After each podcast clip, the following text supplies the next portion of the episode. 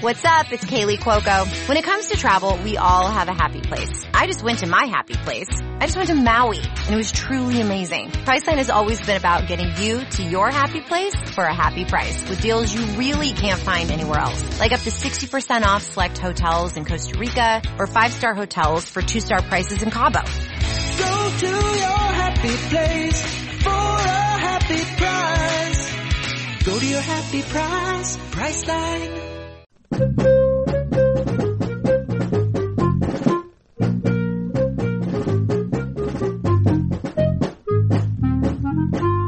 back to the Final Four. It's not on the schedule. He is Rod. I am Cameron.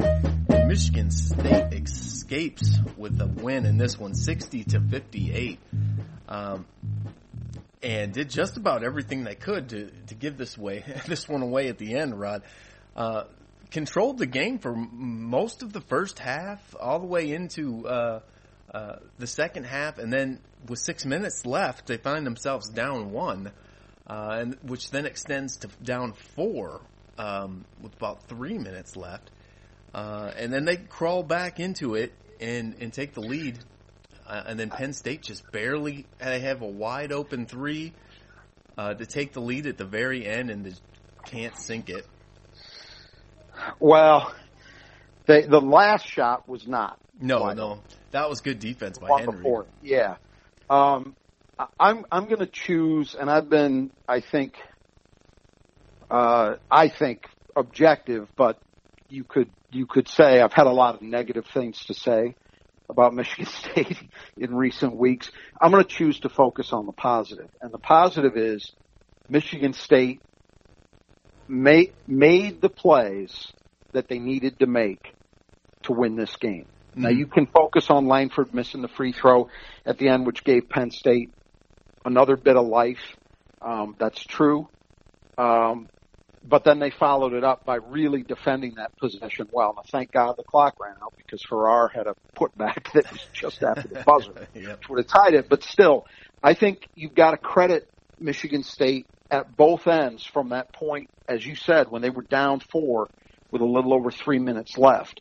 You know, they got they got some nice stuff offensively. You had, I think it was Rocket Watts with a tip in. Yeah. Um, you had Marcus Bingham hit hit a, a couple of free throws. Um, I'm trying to remember how they got. that big how did they get uh, rebound from Malik Hall was big too. Yes, yes, and and he played a great game, you know. But I I want to I want to focus, I guess, on the positives that at winning time in a very close, very hard played, very difficult game for them, they found a way. Mhm. And you know that was the thing they couldn't do the other the other night against Iowa, right? They just they couldn't get over that hump. They couldn't find a way, even though they played well. They just couldn't make enough plays. They got close, but they couldn't make quite enough plays at winning time to get it done. In this game, it went the other direction, and um, I, I want to give them credit. They did a lot of things well. There's there's part of me, and I think I know why, but there's part of me that looks at the things they did in this game, and we're going to hit this when we go over the keys, and thinks to myself, I'm not sure why this was a one possession game.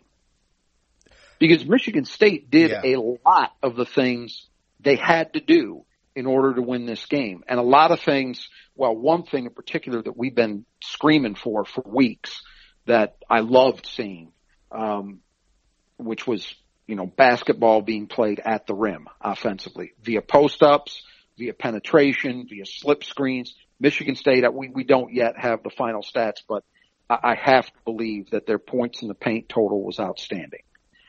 And, and, I think the reason why, I'll, I'll, I'll be interested in your thoughts. I think the reason why the game got away from them a little bit in that stretch in the in the last ten minutes was they went away from that. I want to say they were three for six for uh, from three in the first half, and they ended up, I think, four for 17, four for eighteen, something like that. I, I don't have the stats in front of me at the moment. Four, four for 15, 27 Four for 15. Okay. So that means they took a lot of shots. They took nine threes in the second half as opposed to six in the first half. That means you weren't getting as much done at the rim as you were in the first half. And so I think that plus the fact they didn't hit those threes, they only made one in the second half, um, had something to do with it. You know, that offensively they weren't able to get as much done. And then I think defensively, Penn State got a little bit going from three. Michigan State was still outstanding defending the three, but Penn State was better in the second half than the first half. And, and then I thought in the second half, especially that last 10 minutes, Myreon Jones kind of got going and Michigan State got in some very bad matchups with him. You know, you had possessions very, very close to each other. It might have even been consecutive possessions. I don't remember for sure where he was guarded by Joey Hauser. Well, that's a disaster. And then he was guarded by Foster Loyer. That's also a disaster. Um, the guy who really then came back into the game and did what he did to him in the first half, which was largely control him, was Josh Langford. Josh Langford had a terrible game offensively, but Josh Langford played one of the best defensive games I've seen from him. Mm. Now, he's a guy that Izzo's talked about him as a great defender a lot through his career. And, you know, a lot of people, myself included, have, have felt, you know, that wasn't necessarily true. Not that he was a terrible defender, but he wasn't an elite guy. He was never the best defensive wing on any team he played on at Michigan State. But lately, since they've come back from COVID, I've felt that Josh has played pretty consistently good defense, and I thought he was really good tonight. Mm-hmm. And so to me, even though the scoring wasn't there, you put him in that category of the guys like Henry and Hauser and Hall who really showed up for Michigan State. Um, and were keys to this win. And again, you got to have those guys playing well if you're going to win games. Mm-hmm. And Michigan State had them playing well enough. Yeah, I mean, I think the most encouraging thing uh, with the, these last three games has been Henry. I mean, twenty points, four rebounds, three assists. Yeah, he's really put together three consistently good games uh, in a row. Yeah, it maybe the the disappointing thing again to me is that they didn't go to him even more on the blocks. I mean, mm-hmm. they did. They got a lot done down there, more than we've seen all year long with him and with the team in general. But I just felt like Penn State did not have a good answer for him down there, and I, I would just keep going to it and going. Now, you know, Dakich called it out that they there was that play where um, in the second half where Penn State created a turnover um, off a, a, a post a post up um, that was from a set for Henry, and they jumped it and, and created its turnover. But still, I think that's something. If you're Michigan State, you really, really need to look at is continuing. To, and I'm going to say it: this next game against Iowa, you know, I'm not sure who Iowa is going to have guarding him. My assumption is at least a start, it would probably be McCaffery mm. because of his size. Um, that's a matchup that Aaron Henry should physically dominate. You know, if you're putting him against McCaffery in the post, he should dominate that. Penn State is actually better suited to guard him down there because they do have some guys like Lundy and Dread and Brockington that mm. are physically strong, you know, but, um, yeah, huge game from him. He was the best player on the floor and Michigan State kind of needs him to be that if they're going to win uh, enough games to to make March meaningful. Um, and and Aaron Henry, as you say, has been stringing a few of them together. Mm-hmm. He's been playing very very well. I thought that was great, but we're we're starting maybe. I don't want to count my chickens, but we're starting maybe to get used to that and think that hey, this is one ver- one way or another. This is kind of the Aaron Henry we're going to see. I think the big difference, obviously, in this game was MSU got Joey Hauser and Malik Hall both going. Yeah. Yeah. And yet still also got some pretty good basketball out of Marcus Bingham. Mm. Um, so that's three post guys who I thought really showed up and did some things. But, but especially Joey in the first half, mostly Malik really for the whole game. You know, and the it, way it, that Malik Hall scored was yeah, was yeah, really good that's too. That's it. That's it. It's why would you not look to get him around the rim? There is no reason to have Malik Hall living on the arc, just passing the ball back and forth, uh, unless you're going to set him up to do some of what he did today, where he was very effective. I thought driving the ball.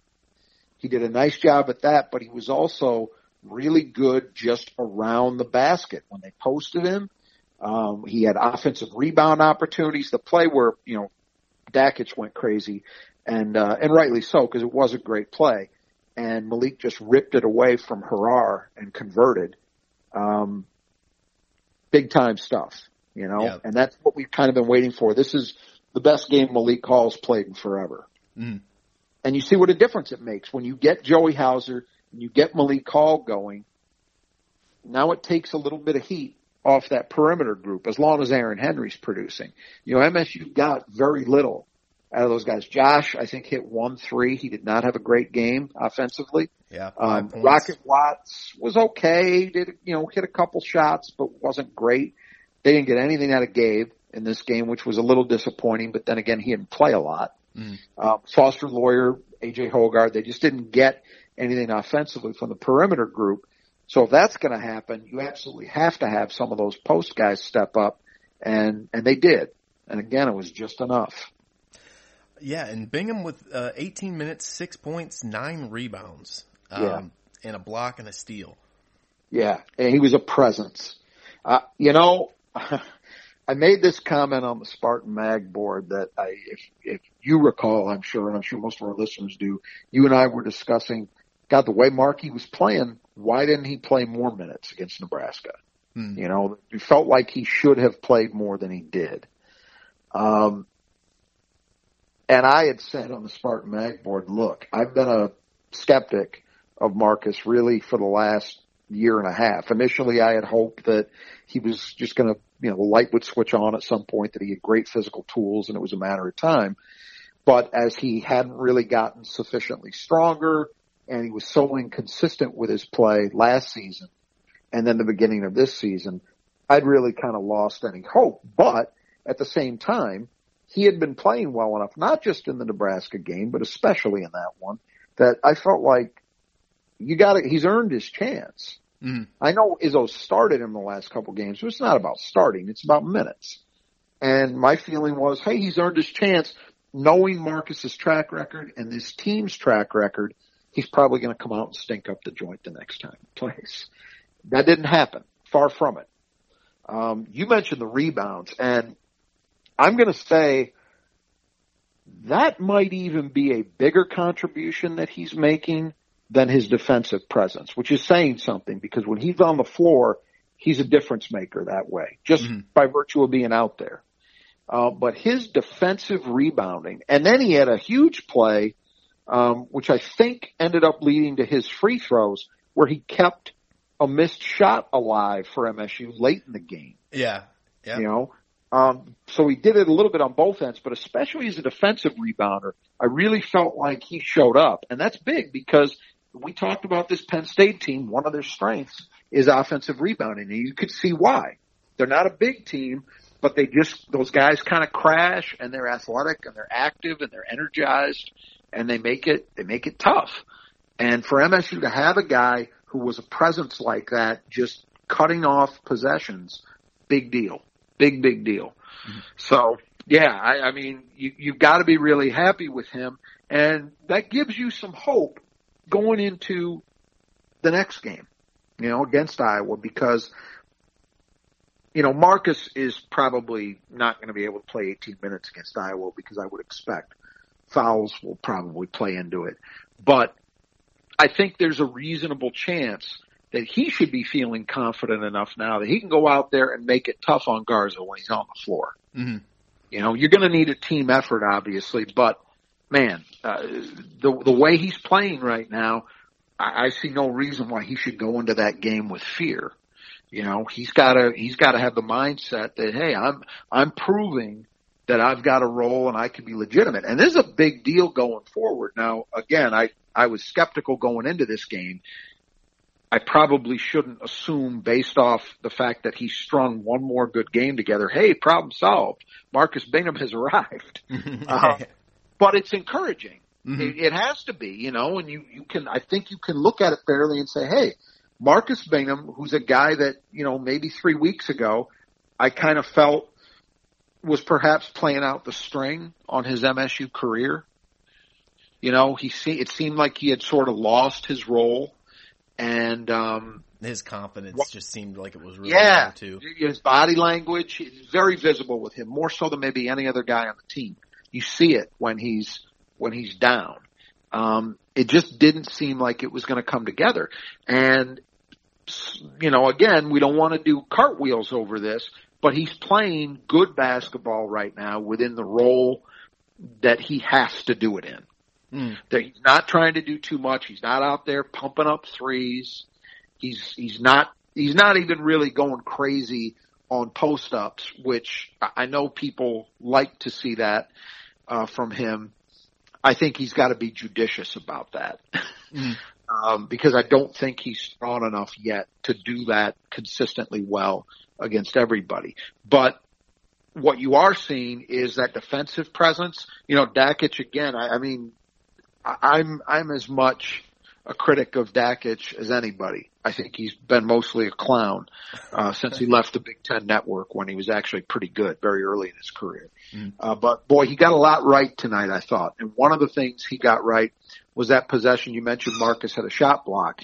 Um, that was a great illustration of maybe where the improvement is happening for him because as Dakich pointed out, Marcus didn't get lost.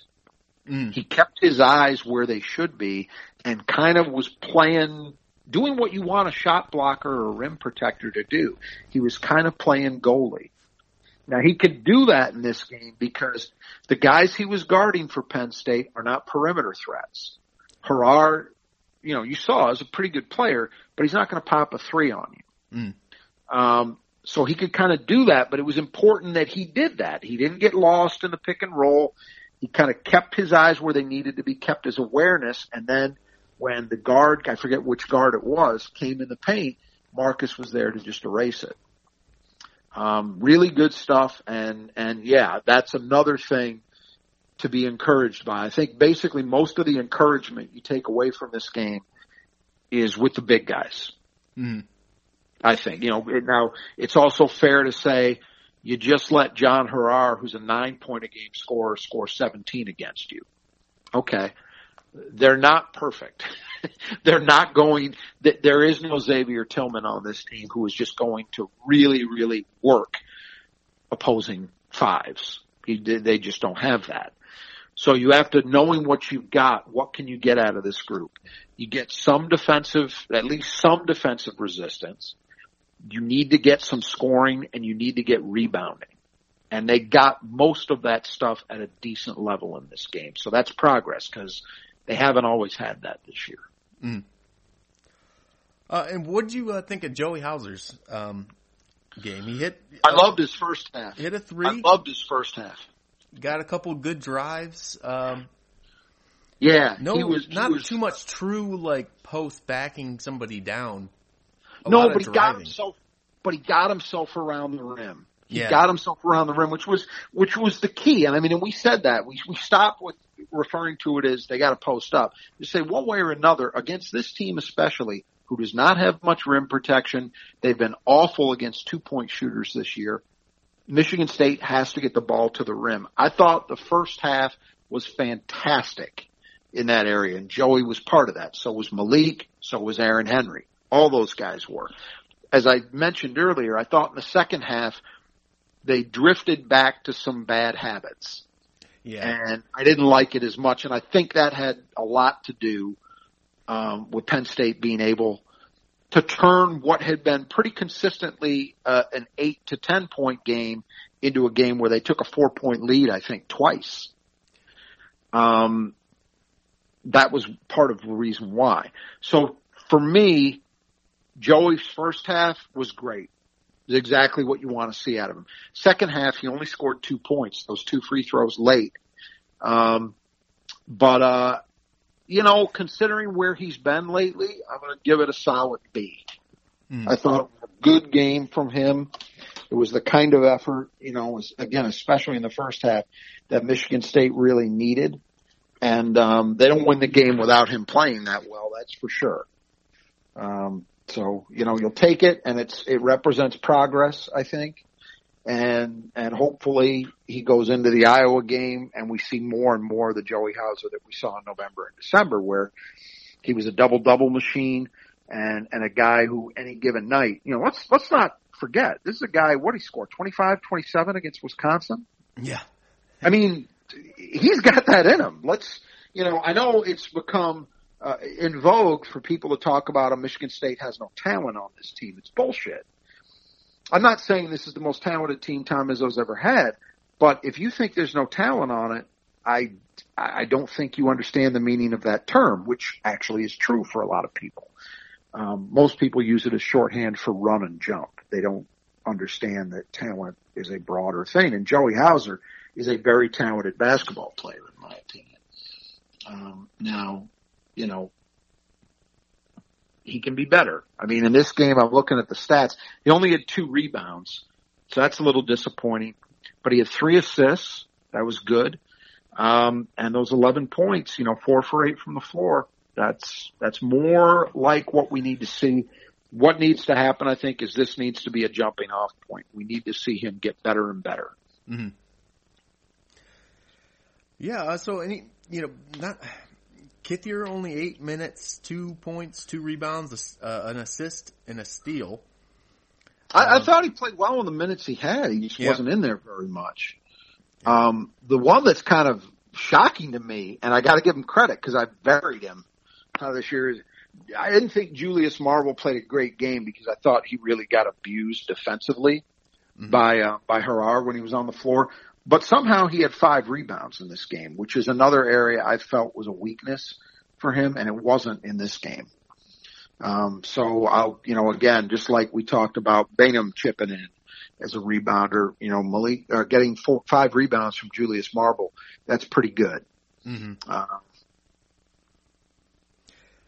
yeah, and um, you know, uh, Rocket Watts, 16 minutes, four points, rebound, two assists, only six shots. Um, uh, you know, I, I he's not nearly where Michigan State really needs him to be, but at the same time, I did think this was a little better. You know, da- again, I'm going to go back to Dakich. He had it right down the stretch in those last three minutes. Josh Langford and Rocket Watts did a hell of a job defensively on the perimeter. Now, I thought earlier in the game, Rock had, there was one moment I vividly remember where he just didn't get over a screen and Myreon Jones got a three, which kind of got Jones going a little bit. And it was just not, it was lazy. he just, it was lazy and or a failure to recognize quick enough. But one way or the other, Rocket was responsible for that three. I didn't like that. But late in the game when he came back and MSU decided, I think rightly, that you know, Foster was struggling defensively mm. a little bit, and um, they had to uh, they had to make that change for defensive purposes.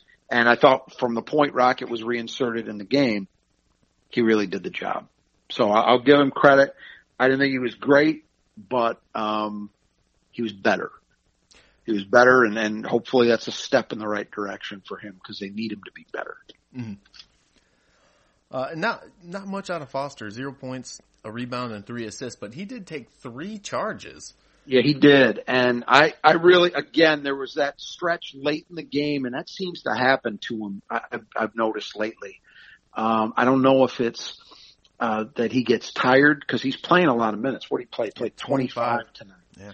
Um, I don't know if it's that or, or what, but I noticed that lately, at least, he's actually able to hang in there earlier in games, and I thought he did tonight. And Penn State's got guards. I mean, that's a guard oriented team. They've got some guys, and you saw it tonight. They've got some guys who can really challenge you physically because they have a mix of some guys with exceptional quickness, some strength. They've got some shooters. I mean, they got a lot of different guys who can, who can hurt you in different ways. And and yet, I thought Foster really, again, you mentioned the three charges. I thought he held up defensively until that stretch late. And then they, they made the right move by going to Watts. But overall, I think that it's pretty clear to me at this point that the offense, at least for the moment, moves better when he's on the, when he's in the game at the point. And it's not that he's this great individual creator, but it just seems to flow better. You know? Yeah. Um, I, I think that's indisputable at this stage. Um, the question then becomes, how long can you go with him based on what happens defensively? And as I, as I said, for the last few games, I felt like they haven't been punished until maybe late, you know, but the, the nice thing is they do have a potential response. If that's happening, they can come back with rocket. The problem is you're, you're maybe, maybe not going to get as much efficiency on the offensive end. So it sort of depends on where you are with the game. You know, Michigan, but we know Tom Izzo always is going to default to defense. So I would think it's a safe bet that probably down the stretch, we're going to see Michigan State go with defensive lineups, which means at winning time, you're not necessarily going to see as much Foster Loyer, no matter how many minutes he's playing overall in the game. But I, I thought he was okay, um, other than the fact that, as you said, he didn't score. He was 0 for 2 from the floor, didn't attempt a three. I thought Penn State actually defended him pretty well. You know, they know that he's a capable shooter mm. and they didn't give him any looks. Um, but you know, three assists, one turnover. I, I, the other thing that's worth talking about, and we'll revisit this in a macro sense when we get into the keys, that early turnover where um, Wheeler stripped him and and took it for a pick six. I was worried. I'm not gonna lie. I, I'll tell you, and, th- and this is another point, and I'm I'm kind of curious about I really expected Penn State to throw more ball pressure at MSU, either just getting up in the grill of guys like they did on that possession early mm-hmm. or the trapping stuff that they run. They really didn't test MSU at all. You know, for, for a defense that's whole thing seems to be predicated on turnover creation, they didn't really test MSU. And so MSU's turnover numbers were manageable. I mean, yeah, that's the first key. They had, they had 11. They only had 11. And really the only really bad one was the one I mentioned that came very early. And Foster settled down after that. But then again, in fairness, I don't know that Penn State tested him the way I thought they would. Yeah. I, so, well, there's, there was that one really oddball play that Henry, I guess it was an alley oop to Bingham or something, but it was yeah. like 20 feet over his head or something. Yeah. Yeah. I like, what in the world was that? you just, uh, you know, it's the enigma of Aaron Henry in that no matter how well he plays, and he's been playing very well overall lately, um, he's gonna have a couple moments like that. And, and, you know, if you're winning, you can excuse it. Let's remember, pretty much up until his senior year, that was sort of the Denzel Valentine uh, yeah. program. Denzel would make spectacular plays and then he would just bust one out that, you know, your jaw just dropped by how bad it was, how bad the decision was. And then he finally matured out of that by the time he was a senior. He just made incredibly good decisions for the most part. Mm. Um, I think Aaron can get better there. And if he were to be a four year player, I would really expect that to take a jump forward next year. I'm pretty sure we're not going to see that. Um, but, uh, but yeah, it was a hard one to understand what he was thinking. there, uh, Manute Bol wasn't coming down with that pass. uh, so the second key was guard the arc. Um, yeah, and I mean, Penn State had some looks in the first half, and they had some horrible shots. I, I, mean, I really, really bad did. I really didn't think they did. I think in the second half they got some looks, and that's why they hit some. I thought in the first half Michigan State did a hell of a job defensively. They they got 10 attempts, which is not a crazy amount. They ended up with uh 23 for the game. So 10 attempts in the first half, they made one, and I thought Michigan State contested the vast vast majority of them. Mm-hmm. And look, we said it. If you limit what Penn State can do from 3, they're going to have a hard time beating you. Well, they came close to proving me wrong, but it was just enough, mm. just good enough, you know. And obviously, I mean, I can I could say this in my own defense. If Penn State had a normal three point shooting game for them, they win this one pretty easily. You know, yeah. the fact is Michigan State did enough limiting them to stay in this game and eventually pull it out. So I, I think Michigan State, the first half I thought was a masterclass. I thought the second in, in perimeter defense. I thought the second half was a struggle because they were late. Or a couple of them that they hit. I mentioned the one that Myreon Jones hit. There was a the first one of the game I think that Lundy hit. They were kind of late on. They the ones that Penn State made were not difficult shots. They were shots where Michigan State did not defend well. They gave them looks. Um, and then I also think, uh, along with that, Michigan State struggled much more in the second half to contain Penn State's guards going to the rim. Mm-hmm. You saw a lot more fouls. Well, there were a lot of fouls in the first half too, but you saw a lot of fouls, in difficulty avoiding defending and fouling, you know. Um, and, uh, and Penn State started to get more activity at the rim. You know, again, Myreon Jones had a couple of really nice drives and he hit, they weren't easy shots, but that's a guy who's a really good player. You can't let him get a shot up. You gotta, you gotta cut that off at the pass and not let him get around the rim, not let him get to the lane. Mm-hmm. And they did a good job. And again, I'm going to put some of that down to if, if I, if my memory is correct, when he had that run and he got going, I don't think Josh Langford was on the floor. And, and he really exploited that. Um, I think when Josh was out there, Josh did a pretty damn good job guarding. Yeah, they they finished with just 22% from three. And yeah. we mentioned in the preview it was what, 35, close to 35%? Right. 35%. And it's just a big part of their offense. Yeah. You know? Now, uh, you know, some of it, they obviously saw that they, they felt correctly that Harrar was going to be able to do some things on the blocks more than they do against most opponents, and they went to it. So that probably helped a little bit, but they still got 23 attempts up from three. Mm. So it wasn't like they changed their whole offense.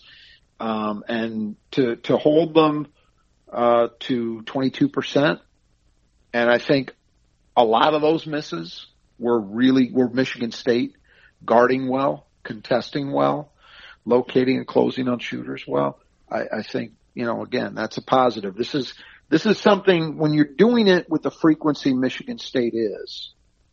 And I, there's another thing I did on Spartan Mag the other day. I went back to that first Rutgers game and every team they've played has either been held to an average or in most cases less than average number of three point attempts and the success rates are awful. The best anybody shot over the last now seven games against them was Ohio State at 33%. Wow. So this is something, maybe it took a little while, but at least in part, the feeling that we had that this could be a very, very good perimeter defense team maybe is actually coming to fruition. Mm. Now, I won't say they're completely that because I still think they have trouble at times, as they did at times in the second half today, dealing with penetration. You know, there are other elements to perimeter defense besides just limiting three point success. But it's it's becoming something that I think they can hang their hats on. I really do. And I think this next game coming up against Iowa, it has to be once again, as it was in the first meeting, a big part of the game plan. You have to be able to limit what they do from three. You got to be able to limit attempts and you got to be able to limit the makes by making any attempts tough ones. And for a, a long enough period of time now, they've been able to do that, that I think we can say this has become something they're effective in. There aren't a lot of things in a team sense we can point to and say, hey, this, this is kind of a strength. They're, they're doing this well. I think that area of the game is something they are doing well, and it is them. It's not just luck. Yeah. Uh, the third key, interior scoring. Uh, fantastic in the first half, not as good in the second, but they got enough. Mm. You know, Malik Malik Hall, Aaron Henry gave them gave them enough in the second half, but I, I would have liked to have seen more consistency in that area. But hey, it's a start. I'm not gonna I'm not gonna complain about it because we saw more post touches in this game than I think we have over the last five combined. I, Yeah. I think probably right about that. Um, and by the way, even though you can say, well, that's attacking a particular weakness of Penn State, and it is, it's also something that I really hope Michigan State's coaching staff and the players look at and say, this is a way we need to play. Mhm. This is something we can do that's going to, to set us up for more offensive consistency. Because let's face it, Michigan State ended up four for 15, 27% from three. They only got 10 points, uh, from the free throw line. So that means they were 19 for 40 from, uh, in two pointers, which is not brilliant, but it's the fact that it was even 40 attempts and, and 19 makes and a lot of those were not two point jumpers. They were activity around the rim. Yeah. That's a big deal and a big, big, big step in the right direction, Mhm. in my view. Uh, the fourth key, you'd already mentioned a little bit, handle the traps. We didn't really see a lot of that today. No, but- and and then the other thing, of course, if Penn State's not going to test you, well, you've got to do your part by not making the stupid mistakes, by Mhm. not making unforced errors. And Michigan State did their part.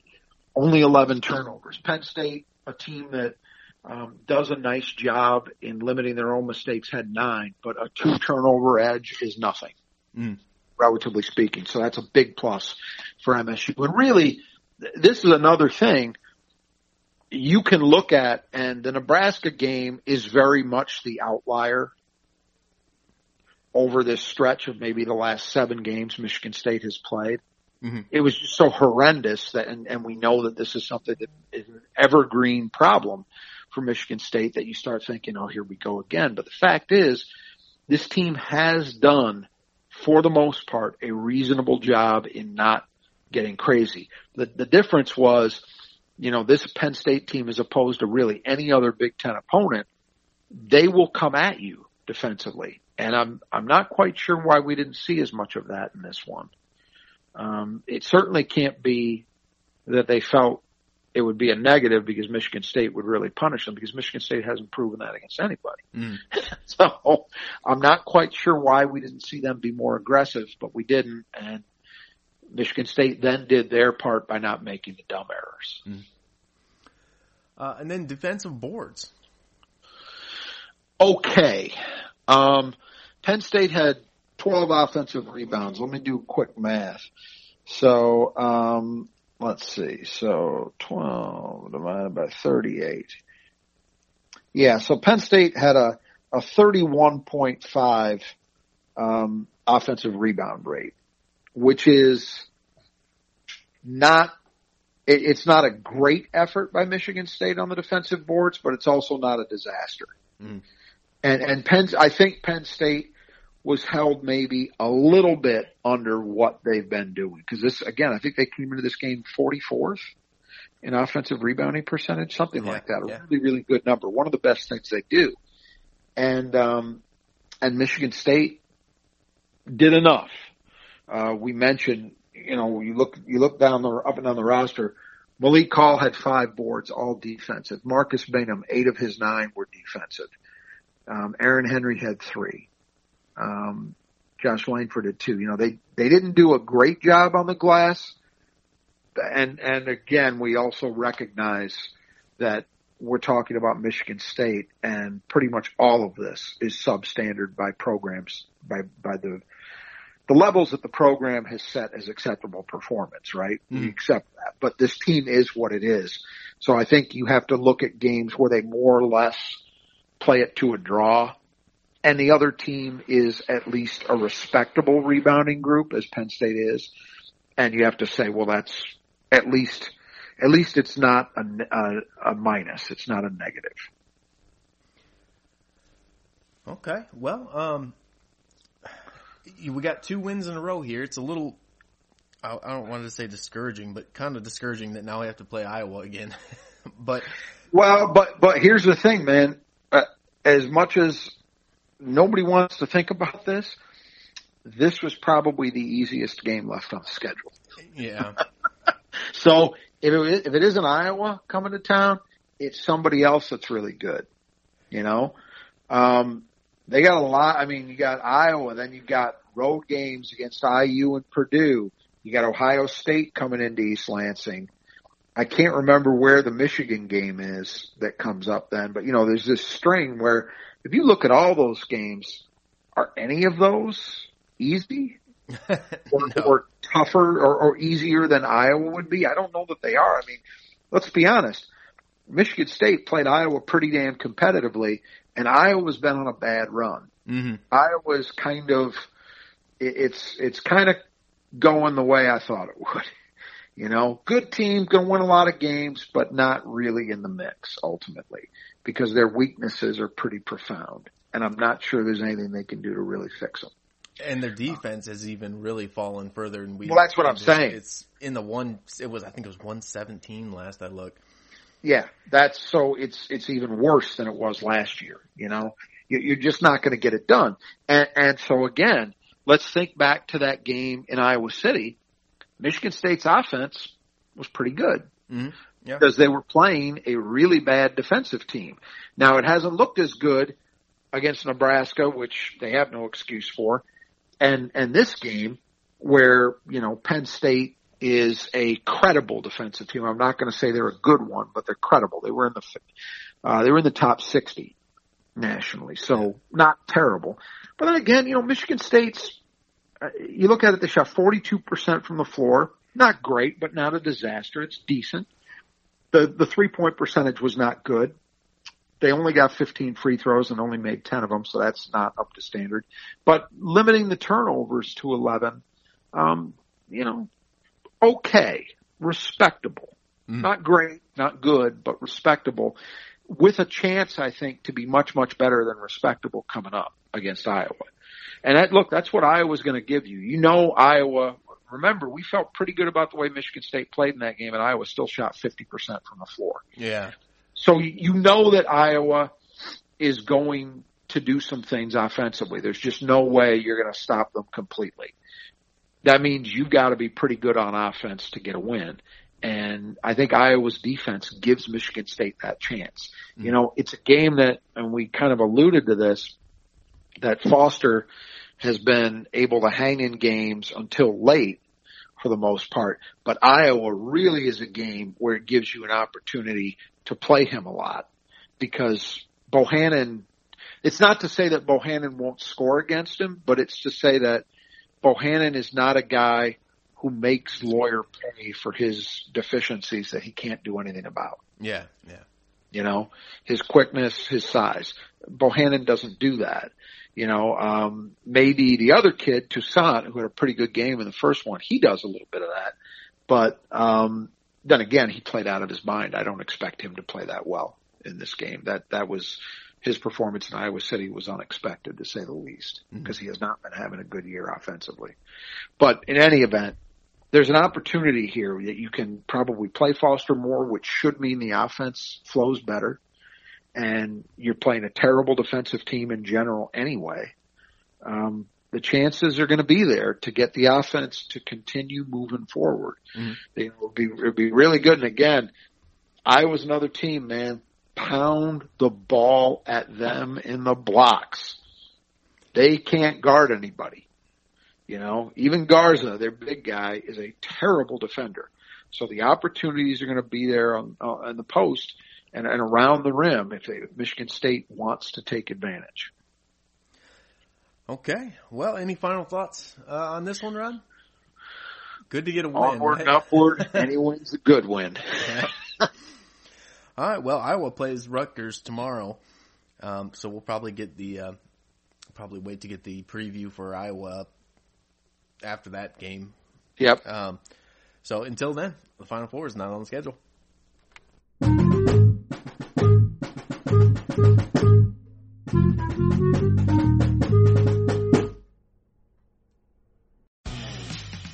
For the ones who work hard to ensure their crew can always go the extra mile, and the ones who get in early so everyone can go home on time, there's Grainger, offering professional grade supplies backed by product experts so you can quickly and easily find what you need. Plus, you can count on access to a committed team ready to go the extra mile for you. Call, clickgranger.com, or just stop by. Grainger, for the ones who get it done.